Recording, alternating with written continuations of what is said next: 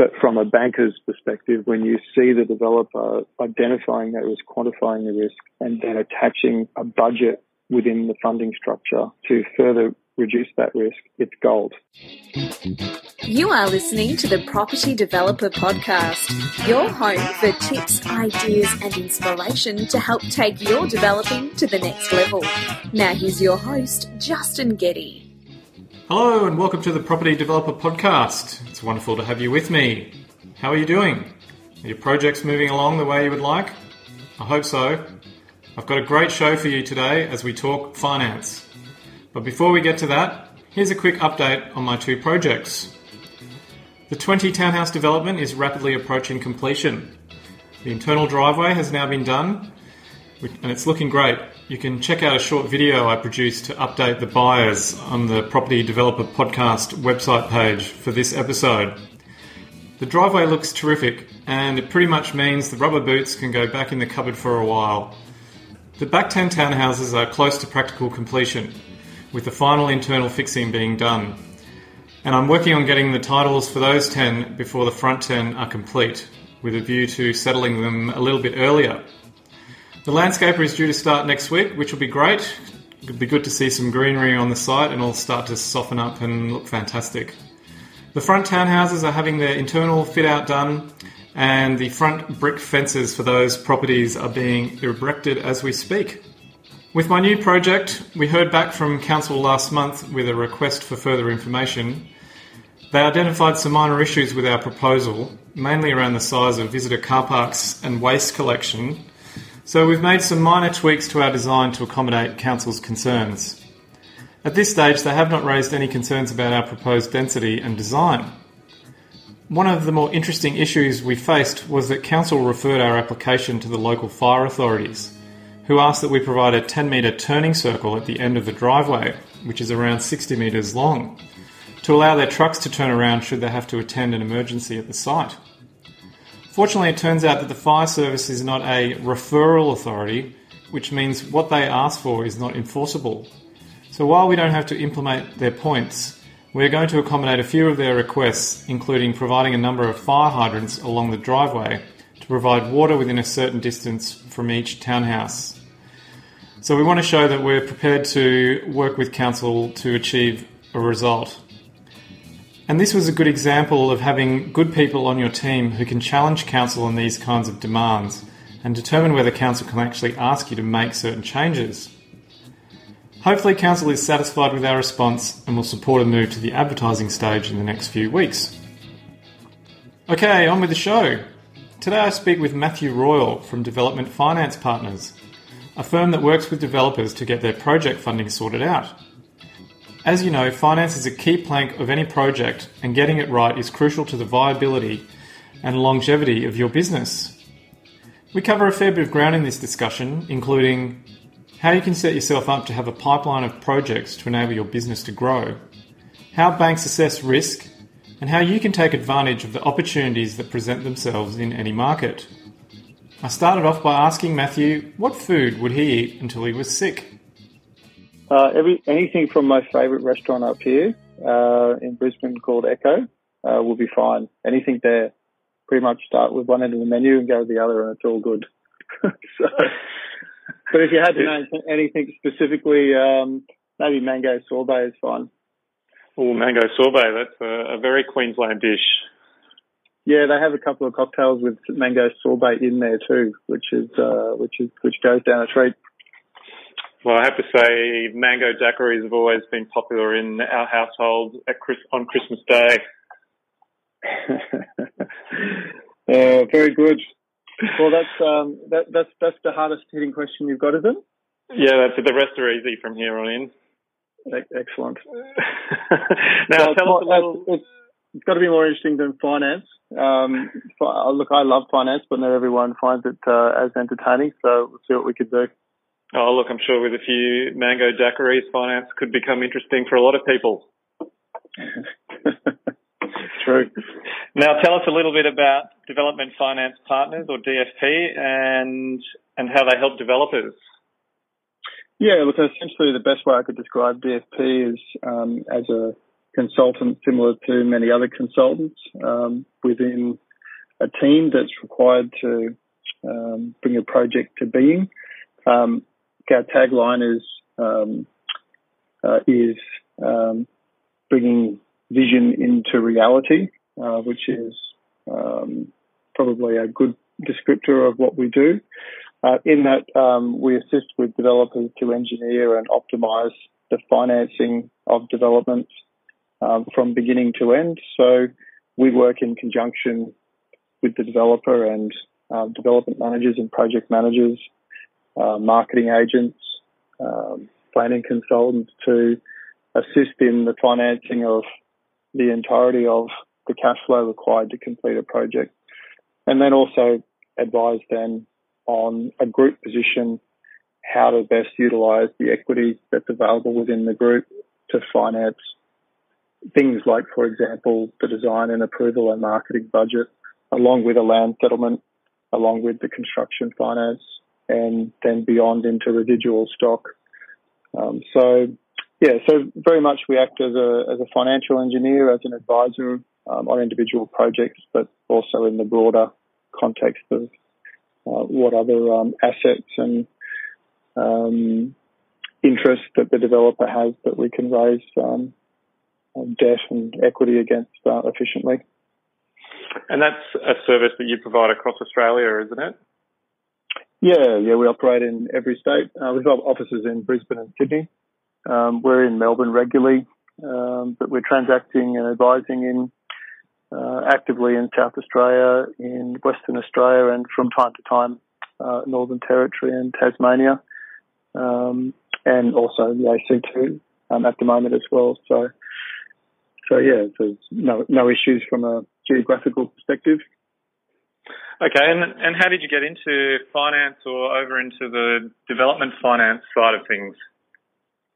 Yeah, look, I guess uh, when you look back at a career, it's interesting how you end up being where you are. I started off um, in health science, and as a um, graduate, worked in that industry for some years, and then slowly gravitated towards doing more of my own property investing, and and um, was lucky enough to get an introduction to an advisory firm in my early 20s. Um, and in that firm, I, I learned the basics of everything from project marketing through to site acquisition, uh, retail finance, uh, the basis of some development finance, um, and then progressively um, worked um, in my own advisory uh, role in a similar role for clients and progressively did my own property development um, and then ultimately um, ended up in senior banking roles um, with high net worth families, um, helping facilitate debt and equity across their investments, um, and then across to um, more institutional debt and equity providers, and then uh, finally the worked in a senior bank role as an associate director of property finance with Bankwest, which kind of rounded out from a uh, well-rounded perspective from both the developer's perspective, a marketing agent's perspective, um, uh, financing and understanding off the plan sales and the key issues that affect mums and dads as property investors and also um, owner occupiers. And work both on the equity side, um, doing structured equity, JVs, and those types of things, as well as um, working in a senior bank for a property finance unit. So I've, I've sort of have been fortunate enough um, to having sat with many hats on. Um, so in an advisory role, um, having also worked in the upward part of the credit cycle as well as the downward part. Um, so being able to bring all of that experience to clients in, in the everyday role that it, that I um, perform in the business today um, is quite enjoyable with respect to giving that advice based upon all of that experience. So, um, yeah, it definitely enables clients to achieve things that they never would have considered possible uh, for themselves with respect to growth, um, especially growth strategies within a property development business. Um, yeah, well, and to do things in, to do things also in a way that, that manage and risk um, as much as possible as well. Yeah, it certainly sounds like you've got a very experienced background for working with developers, the roles that you've been in. Yeah, yeah, I, I really think it is um, having um, different experience from different perspectives and being able to see from all angles um, a much more rounded approach. Um, it definitely um, it definitely helps in the in the strategies and in the advice that we provide, um, and clients certainly appreciate that. And and I think you've either got time in the game um, or you haven't. Um, one of the things that I've learned in, in certainly when we're interviewing and qualifying new capital partners in the business is do they actually have the experience of working in property finance? Recently, are they transacting, doing property deals, doing structured finance deals now? And and that's a big determining factor. Um, so I, you either have the specialised experience and knowledge um, and are transacting, or you don't. And ultimately, that comes down to how many years in the game have you had, um, and either you've got the experience or you haven't. That's really what it comes down to. Because ultimately, what all that means is your ability to be fast and flexible with respect to being able to provide advice and, and provide financing solutions on those two terms, being fast and flexible, is really what bears that out. And, and ultimately, that's that's what makes the difference um, in our business. Yeah, look, definitely experience counts for a lot, particularly in developing. You really need those experienced heads advising you along the way so that you can tiptoe through the minefield, as it were, find that straightest line to success. Absolutely, and you know, also, you know, we, in terms of the team that's here, um, the minimum banking experience in our team is 10 years. On average, it's probably pushing closer to 20 um, years in property finance, in banking, um, right across our group. And when you're all working as a team and you're all working up strategies to advise clients, working for and on behalf of the client's interests, um, when you have the freedom to be able to match risk for return um, with any one of 200 odd different capital partners that all have a different function and a different role to play at different phases um, in the process of a developer building their portfolio and progressively growing with respect to the project sizes and complexity. Um, all of that combined experience and options really um, is extremely valuable, and that's just how we get done what we get done, essentially. Mm. Um, so, yeah, so, sounds like a bit of a asylum for recovering bankers. well, frustrated bankers. Um, I think it's uh, it's challenging, you know, when you've been in a bank and uh, or you've come from an equities um, uh, hedge fund or uh, mez fund or whatever it is, um, where you only have one product um, to offer, and you're operating in a very thin segment. Um, so you might only be able to do transactions between 2 million and 15 million, and you can only operate in southeast Queensland, and you have one credit approval authority who can either say yes or no to any transaction that you put up. And it's, quite limiting. Um, and that's, you know, depending upon the appetite of the bank and, and, uh, and obviously, um, the level of confidence and experience that uh, your credit manager has, um, as well. And that comes down to, mostly that comes down to how successful is that banker in the bank. Um, do they hold hand within the bank because they're transacting very profitably. Um, their risk profile in their book is low, and generally they have the confidence of their credit manager. That's really what determines whether or not the experience you have with your bank, XYZ bank, is either good or bad. Um, and the same customer could have an entirely different experience with the same bank, except they just happen to be with another banker who may not necessarily have the track record with the credit manager and the confidence um, and also the financial results um, which ultimately give that other banker the influence within the bank. Uh, and these things have, you know, enormous, uh, enormous uh, impact. Um, and generally, the more experienced bankers who understand different ways, means of being able to structure things, can get more transactions done because they simply have a, a much better knowledge and experience as to how to approach different things. So, yeah, well, I, yeah. I, I just read an article that you wrote on your website about things your banker will never tell you, which was which was really interesting. And I think in there you said, with rare exceptions, your banker is authorised to approve virtually nothing and say no to virtually everything. Yeah, that is a problem for a banker. Certainly, in the um, we're becoming more robotic um, as each year goes on with respect to standardised risk rating models. Um, there is, and that's both in terms of new to bank transactions, existing clients, but also in the review of various facilities that your accounts are being constantly measured against, which have nothing to do with the relationship that you have with that banker or that that banker has with their credit manager. It is a process that's quite um, dehumanized and it leaves um, the banker virtually as a postbox um, for and on behalf of the bank who's got certain limitations.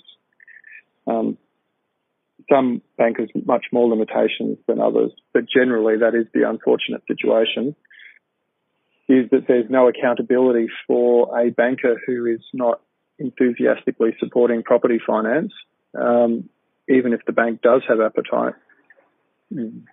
There is no accountability from the banks or from the banker's perspective who is inexperienced or lazy or um, maybe has reached their budget and is not greatly incentivized to do substantially more deals for them just to simply pass on a transaction or have not worked it up hard enough in order for both the customer and the bank to make a profit.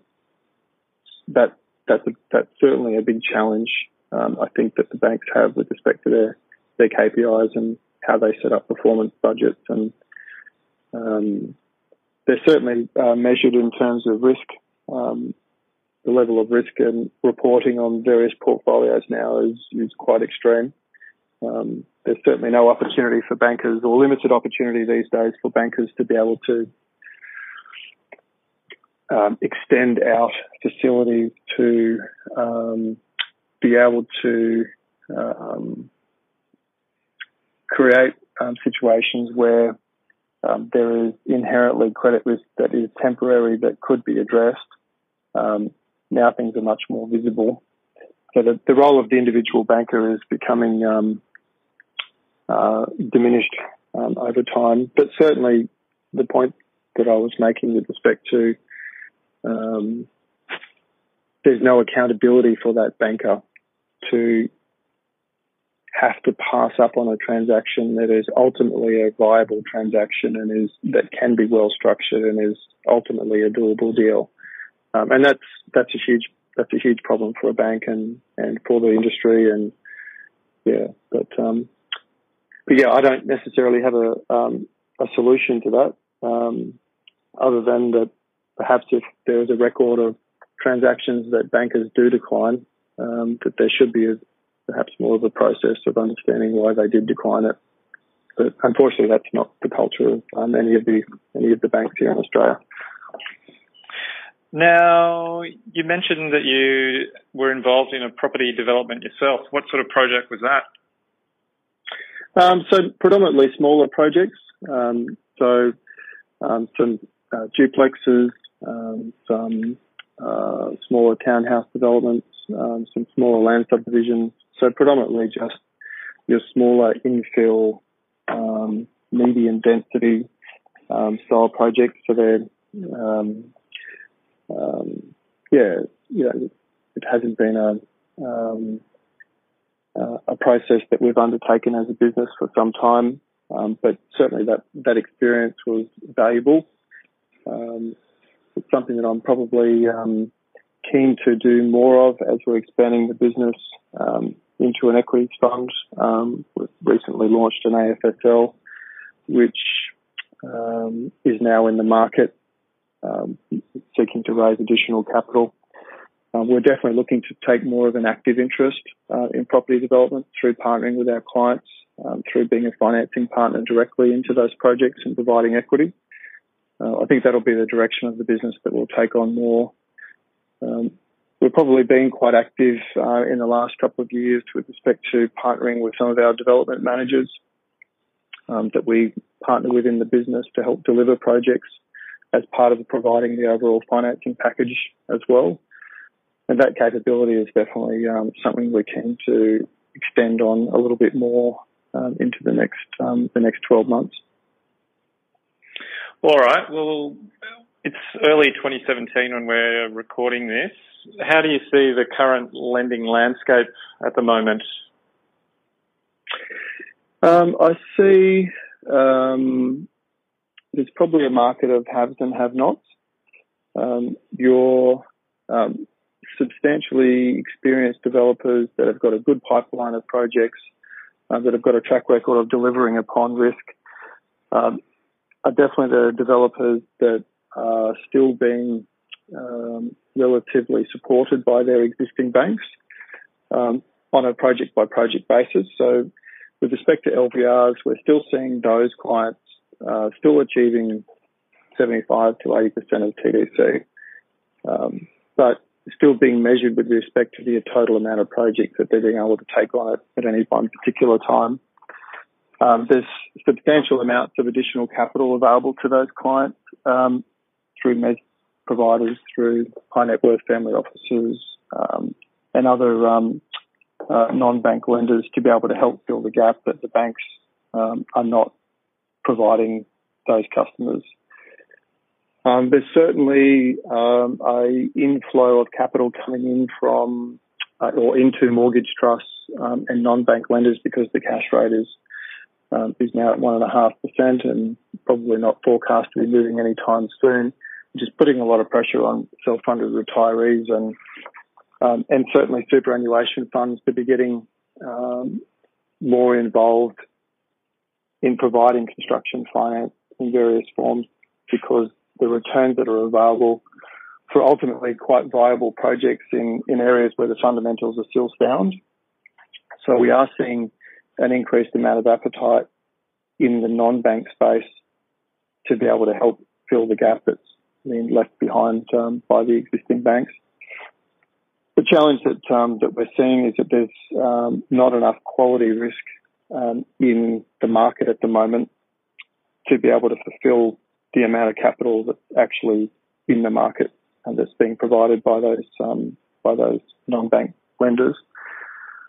So, um, so developers that do have a good quality pipeline that um, do have a, a, desire to deliver upon those pipelines, it's really then just a matter of matching both the existing capital that they have available from their banks um, with then the capital that's also available from the non-banks, and then matching that to their pipeline. Ultimately, that means that the overall cost of the capital has gone up um, compared to what it was 12 months ago. But in terms of pipelines that need to be delivered upon and the equity that's inherently sitting within those projects, not doing anything for them and having holding costs, it's important for those developers to have alternative funding lines so that they can deliver their projects and uh, and keep progressing, um, especially as we're going to go into this counter-cyclical environment at the moment where the ability to acquire sites um, at substantially discounted prices to where they were 12 or 18 months ago is where there's an opportunity for developers to be able to keep replenishing their pipeline of projects at market at rates which are ultimately viable. But if they don't have the liquidity to be able to do it now, they won't have the ability to keep progressing with a pipeline so that they can be completing projects they're completing and then have projects to be able to continue on with essentially which is important because those projects that they can acquire now will be able to be brought to market at a point where the existing stock levels that in some markets are a little bit oversaturated will have been soaked and those projects that they can bring to market in back end of 19 and 20 um, will be largely undersupplied, especially in the markets where we see population growth um, continuing to march on. Because what's the fundamentals of the amount of debt that have supplied and made made possible the, the, the volumes of projects that are completing now, the debt that's fueled and made that possible is just simply not there at the moment. We're, we're obviously sitting building building starts, approval levels coming off substantially at the moment in most markets, especially those markets that have been the most active, which simply means that the supply levels um, in another 18 months to two years um, is going to be um, substantially different to what it is today. So, so yeah, so that's that's where I see the opportunity uh, for property developers that can acquire well in the market at the moment, um, that are capital constrained by their existing banks, is that they do need to be able to have the equity that's within their group at the moment unlocked and the ability to have other funding lines and other funding relationships, including the relationships that they have currently. Um, the developers that can do that will definitely be well positioned at the point where the gap between supply and demand for completed stock in the market will start widening out again. And ultimately, at that point, the banks will start coming back into the market as well. So, so yeah, so it certainly um, presents challenges the current credit cycle, but there's no doubt there's opportunity um, for developers to get a competitive edge, um, to be able to simply access finance where, where other competitors just won't be able to. And you mentioned in the quality risk. Could you just elaborate on that a little bit in terms of how you would define or how lenders would would look at quality risk? What what what do they consider quality risk to be? Um, quality risk is um, predominantly about the ability and the experience of the um, borrowing group and the director's um, track record of delivering projects. Um, there's not a speculative um, land market at the moment, uh, and there's probably not likely to be for some time. So the developers that are capable of um, taking on risk in the form of debt and then delivering upon projects from acquisition through to design and approvals through into marketing and then who have got an ability to then complete on the construction phase successfully on time, on budget, sell down the projects and then repay capital and obviously make profits. They're the, they're the developers that have got a track record of doing that successfully is really what the quality risk is about. They're the developers that are going to be benchmarking profitability and understanding approval and zoning risk and sales and marketing risk. They're the developers that have got funding uh, funding relationships as well as sales and marketing relationships and who genuinely understand um, the process of highest and best use of a site um, and positioning stock well in the market, and then obviously um, in, investing in the process of mitigating risk to go through the process. Um, and they're the they're the developers that are um, that are keenly um, sought after, not only by the banks but also the non-banks and various forms of equity and mezzanine finance and um, corporate debt as well. So that's that's definitely the that's definitely where we're seeing the strongest appetite for risk from our perspective at the moment. Okay. And are you seeing any other changes to lending requirements, say pre-sale conditions, asking for higher deposits for qualified sales? Yeah, look, I think um, certainly lending standards have um, increased around qualifying sales and pre-sales. Um, we're seeing circa 100 to 100 percent, 110 percent of debt cover now on qualifying sales being the norm in most markets. For land subdivisions, uh, we're seeing less than that. Most um, parts of um, the eastern seaboard in major metro locations, the fundamentals of the land subdivision market are quite strong. So we are seeing a reduced uh, pre-sale hurdle where the sales rates in those areas are strong, which is obviously what underpins um, the success of most developments, but certainly subdivisions. So that would be the exception to the rule, um, to 100 to 110 percent. Uh, in some of those, in some instances, we have some second-tier banks that are financing up to 65% of the on-completion value of um, their of our client subdivisions at 65%, and that's um, with no pre-sales uh, at you know, reasonably substantial projects. Uh, and ultimately, that comes down to the ability of the developer um, to sell stock and in a market where sales rates are strong to markets that are a little bit more deteriorated around um, supply and demand levels, perhaps a more higher density market. You might be looking at 120% um, north even. Uh, and obviously the quality of those sales um, is being more stringently looked at. Um, the, the, address of the borrower, the address of the purchasers, um, whether or not the corporate guarantees are also being um, supplemented by the personal guarantees of the directors. Multiple purchases, um, obviously FIRB sales have become um, increasingly um, disqualified in terms of a qualifying sale. Mm. So that's that, um, and also even to the extent that what's the total cost of the sale that's attached to the pre-sale contract. As you start progressing above 6% as a total budget for advertising and marketing and sales commissions, then there is a view that the settlement risk on those sales starts escalating. And to what extent um, does the developer have a direct relationship with those purchasers? So, what are the sales channels that are being used?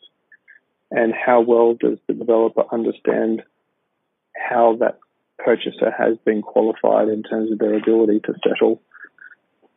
Um, and that's um, so all of those things are being looked at, um, not only by the bank but also by the valuers, um, and uh, and they're being asked to more and more to make assessments um, as to the quality of the sales. Being the valuers being asked to make those assessments. Yeah, so, the yeah, impact. Sorry, the impact on the ground for developers there is just the time it's taking to get all that stuff sorted out.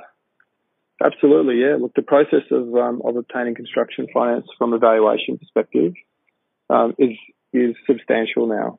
Um, the timeframes and the cost required to, to do that should not be underestimated, and the level of preparation required to to get a full construction valuation done is uh, is often underestimated, um, especially now with respect to the certification of the pre-sales contracts and the level of um, certification that the valuers now need, even from the from the developers solicitors, with respect to things like certifying um, rebates, um, incentives, and all of those things, which um, in the more deteriorated markets are becoming an increasingly higher level of credit risk.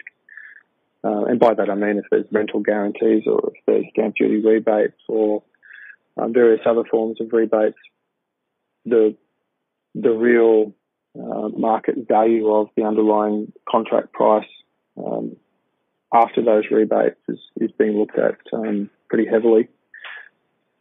And certainly in Brisbane at the moment, um, the cost of sales is on many projects is starting to push north of 8, 9, 10, 11%. Um, with by the time you add up all the incentives and um, and sales commissions that are um, and marketing and advertising that's being spent, and generally, the, the, higher the cost of the sales, the higher the settlement risk.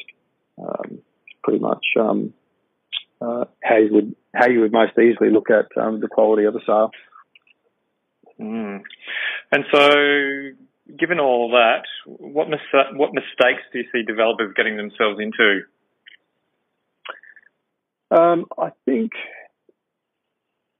the mistake that a lot of developers will make will be more around um, attempting to take on projects which they simply don't have the experience um, or the equity to take on, uh, and they underestimate um, the level of risk and experience that's required to um, deliver on a project, uh, both from the financier's perspective, um, but also the actual process of positioning your product in a market and designing a product in a market which is going to be positioned well, that's going to be saleable, that's going to be ultimately viable. And if the developer doesn't have that experience of setting up a development program and being disciplined with respect to hitting milestones that need to be hit over a period of time, then there is a million ways that an inexperienced developer on a project that's that's either they're completely inexperienced or that they're taking on projects that are substantially larger or in markets that they haven't operated in before. And that obviously can be mitigated by taking on the right advice and um, both in terms of the marketing, the design, um, the financing, the process of mitigating valuation risk, and really operating in a in a quite a disciplined um, manner where you're taking on the proper advice and you're partnering with the consultants that have got specific experience, including the builder, um, to successfully deliver an, on a project. And that begins at the very beginning of the acquisition and making sure that when you're going through the acquisition process that you've, you're working on the highest and best use of the site and you've taken on a project control group that actually have the experience uh, to assist um, in delivering upon everything, and um, and that's a, and certainly that that's a challenge. I think um, potentially there is an increasingly heightened level of risk on delivery as far as the financial viability of, of builders are concerned.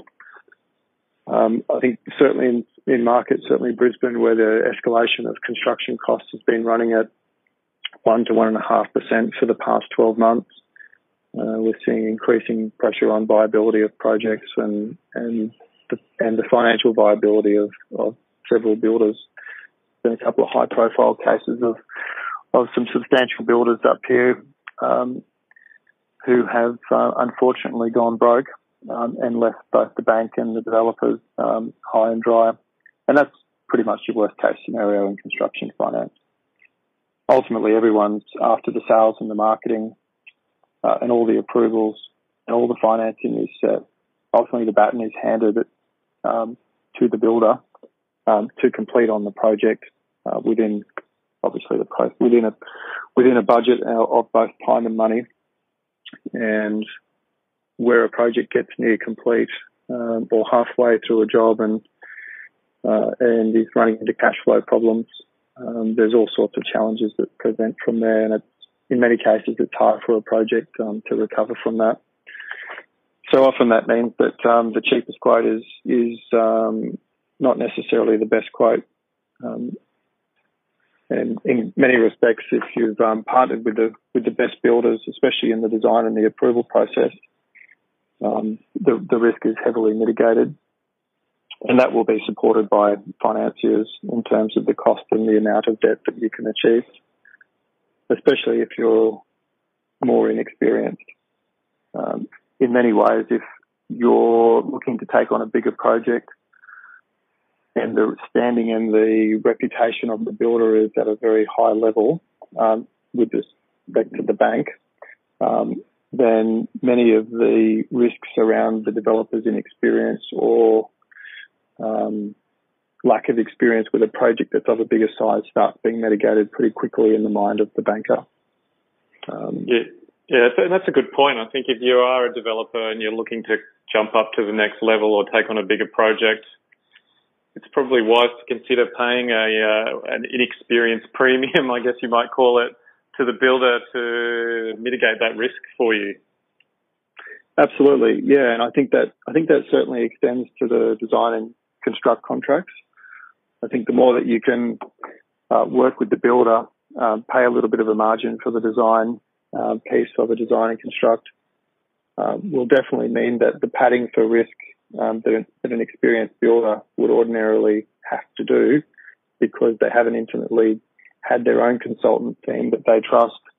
Um, they understand, those consultant teams understand the buildability and the building processes of the developer um, where there is then also a limitation of variation risk within the head contract.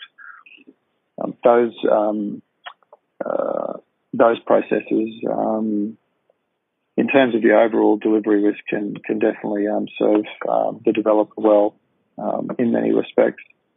I think in markets where there is an increase in construction cycle, having the builder being able to forward contract their bill of quantities um, at a higher than normal percentage, I think is uh, is a very sound strategy as well. Um, all of those things that you can do to start limiting and mitigating risk um, or start working um, in the developer's favour and start making the bankers feel and the quantity surveyors and the valuers start feeling much more comfortable. Which all, all of that comes down to is that um, there is less padding for risk because everything's more certain. And um, yeah, and that's obviously one of the ways in which we advise clients and and, um, and uh, that can yeah that can make quite a big difference. Uh, well, leading on from that, how do you see the good operators going from project to project through all phases of a cycle? Yeah, look, I think um, understanding um, the group cash flow um, of a of a developer is particularly important from a group perspective. So, where you're able to match projects that are in a design and approval phase with a settlement phase but also in consultation with that, there's projects that are in construction that are completing and have got a percentage of pre-sales that are um, you can quantify in terms of the settlement risk. You can identify the amount of capital and equity that's coming back into a group, as well as the profits, and you can match that up with where realistically is the credit cycle and the and the property cycle, and do I have a pipeline that's well balanced between projects that are in the acquisition phase and the land settlement phase and the land bank phase? And is that supported from a cash flow from the group? Because we have other projects that are completing that are largely pre-sold and we can start literally just making sure that the developer's cash flow across their group is robust and we can match up layers of gearing, debt and equity across the group on that basis. So that's particularly um, a particularly good way to mitigate for sharp corrections in markets. Um, obviously, you're looking at um, the fundamentals of looking at realistically what are the levels of supply coming into a market on a project, um, what level of market risk is in every market, and therefore how do I match up my pre-sales strategy based upon the level of market risk. So all of that simply means if, if you can see that there's a heightened level of risk, then you simply invest more resources into managing that risk. So if we if we saw a, a property developer um, that was commencing a project in a market where the, where there was probably ideally more supply than what there would ordinarily be in a market of, of equilibrium, it simply means that that developer regardless of what the bank requires, should be investing more heavily in the, in the marketing and advertising and the sales budget because the market risk is the highest risk and it's always the highest risk in any project. If you see that you have timed a market particularly well and there is a limited amount of supply and in fact you'll be hitting the market and bringing stock to market where there's limited competition in a rising market, well that obviously means that there's less market risk. So it's entirely appropriate to deal with a financing strategy that limits the requirement for pre-sales in those circumstances. So it's always matching for matching risk um, with respect to how that you build a budget of capital to mitigate that risk. So what money can I spend in my group to manage risk and ensure profitability um, in a group position? Uh, and one of the things that I'm recommending for both our underwriters as well as developers in markets and in most markets might say that there is slightly more supply than there is demand. A great strategy at the moment is within the funding table, within the bank's funding table, even if you have achieved the pre-sale hurdle, identify within the overall funding structure that there is an additional budget being made available to sell the balance of the stock during the course of the construction phase. it provides enormous amount of comfort that even if there is settlement risk on the existing pre-sales, that there is a budget there for those sales to be replaced and for additional level of sales to be reached so that at the completion of the project, based upon that line item within the developer's cash flow, that you can bank upon a substantial amount of capital, debt reduction, and equity coming back to the developer. And it's not, and it doesn't necessarily require a lot of money. You might, it might only be a budget required of 150 grand or $100,000 in order to, on the basis that you've got to spend 2% on the unconditional sales contract for the project marketer to sell out the rest of the stock. And that's got to be on the basis of, well, how much risk is there in the market and how much settlement risk have I got sitting in my existing sales? And that's just the decision that um, the developer can make. But from a banker's perspective, when you see the developer identifying that risk, quantifying the risk, and then attaching a budget within the funding structure to further reduce that risk, it's gold. It's it speaks highly about the developer's acumen, about the developer's um, attitude towards managing the risk, not only their risk but also the bank's risk. And it takes away a lot of questions, for example, like settlement risk, which is a big issue in many markets at the moment. So that's, uh, um, yeah, some of those, so there's some of the strategies that um, I think um, can work quite well for managing risk in you know, cycles, which can obviously go up and down. Yeah, well, speaking of settlement risk, there's been a lot of talk about apartment oversupply, particularly in the Melbourne and Brisbane markets. Are you seeing apartment Geddon unfolding, or is it not as bad as what was predicted? Yeah, we um we haven't seen any smoking gun at the moment. I think there is a increasing trend towards property developers becoming property owners um, at the completion of projects as um, higher than historical fallover rate um, is occurring.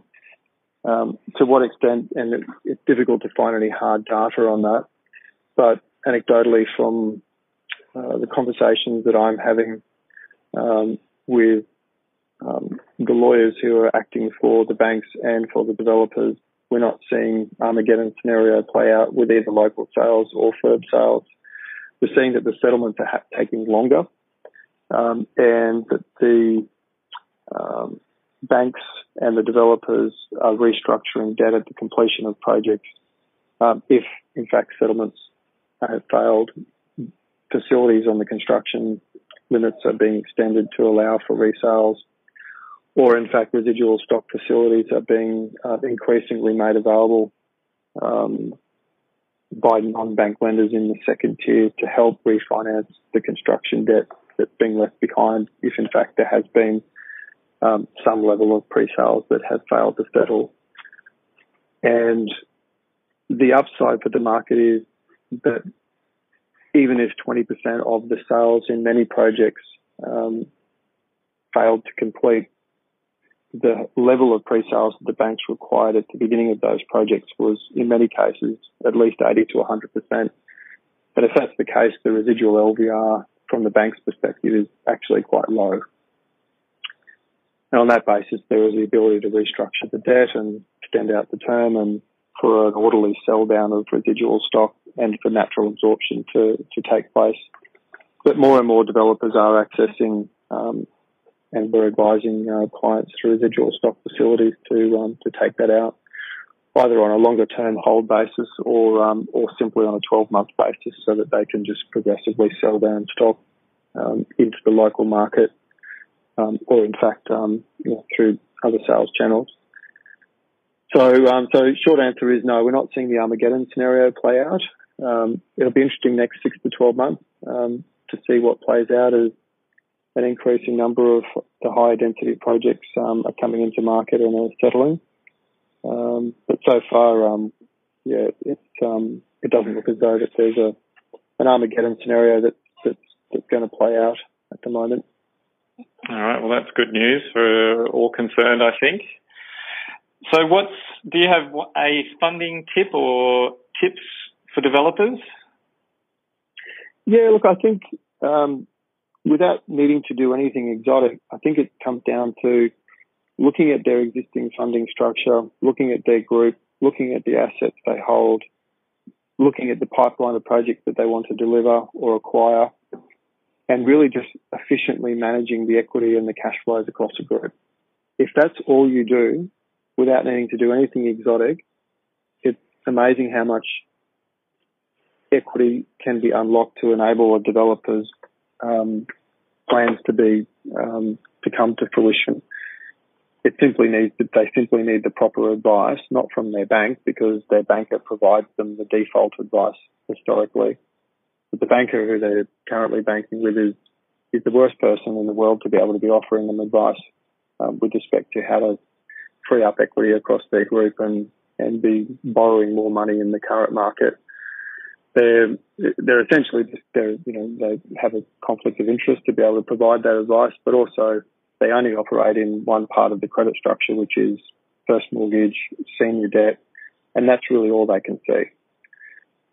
And their incentive is to be able to lock up all of the securities and generally be able to control the growth of the of the client property developer um, as they see fit.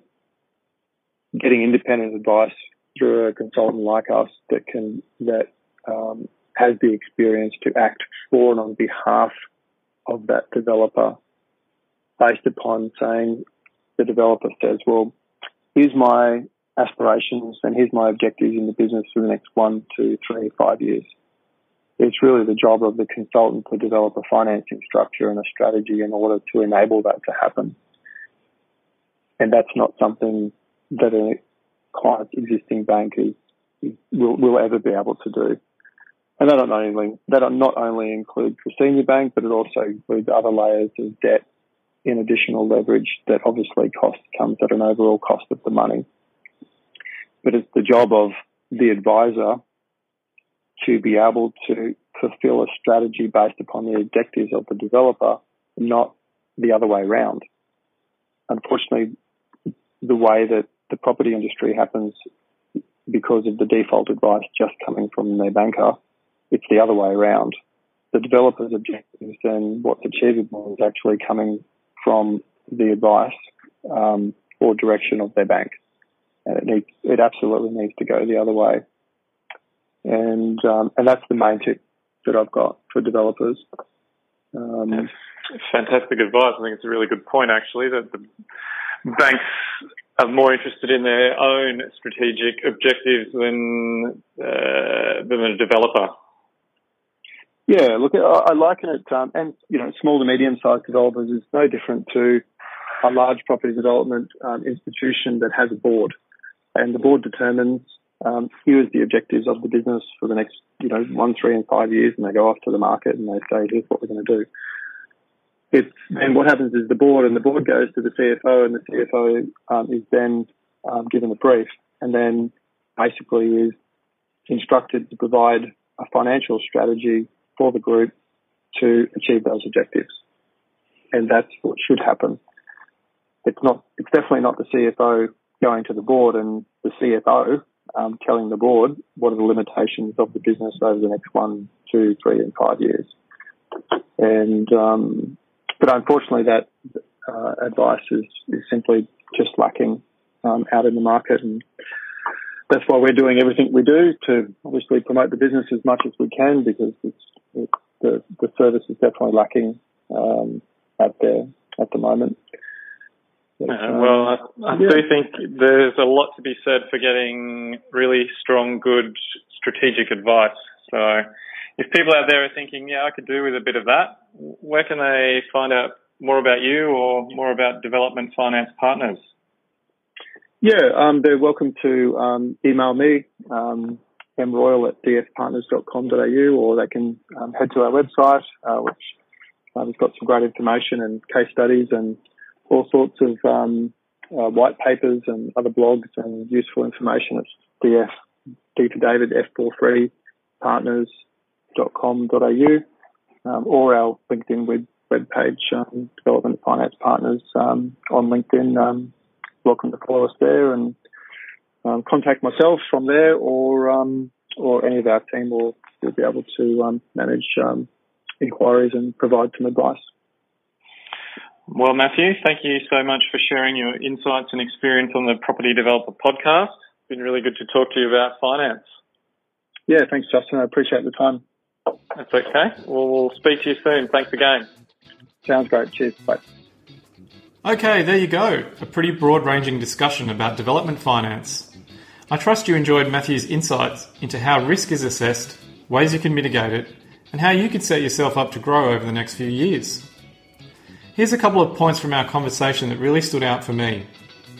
1. Set your own goals, not the bank's. This was a great point that Matthew made. Make sure you are getting advice from people who will help you achieve the goals and aspirations that you want rather than a bank that is going to have different desired outcomes, probably far less than what you want. So, talk with people who can develop a strategy about how you can get to where you want to go without going bust, and work with you to achieve it. I always think it is better to have good people on your team with the right skills and mindset who are more experienced than you, providing you are steering everyone along to where you want to go, as they will help you to overcome obstacles and realise your dreams. Two, have you mapped out a future pipeline of projects? Have you sat down and worked out where you want to get to? How many projects do you want to do? What size? Where? And when? By putting down on paper a plan, it will help you map out how you can get there, work through cycles, and demonstrate to lenders and investors that you are serious about delivery. Also, if people know what you want to achieve, they can work out what needs to be done to help you get there. 3. Consider and mitigate your risk. Matthew mentioned how lenders favourably view developers who put forward plans and proposals that thoughtfully consider risks and put in place measures to mitigate them. It's all too easy to think your project is sound, your market is rock solid, and your risk of failure is low. But complacency often leads to disaster. So spend some time articulating the risks facing your project and identify the things you can do to prevent or minimise them. Alright, there's another show almost done.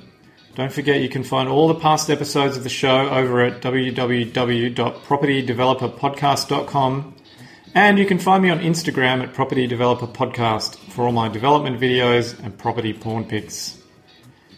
Thanks for listening in, and until next time, may your development pipeline be bursting with quality projects. You've been listening to the Property Developer Podcast. Tune in next time for more tips, ideas, and inspiration to take your developing to the next level. For more developing love, make sure to visit propertydeveloperpodcast.com.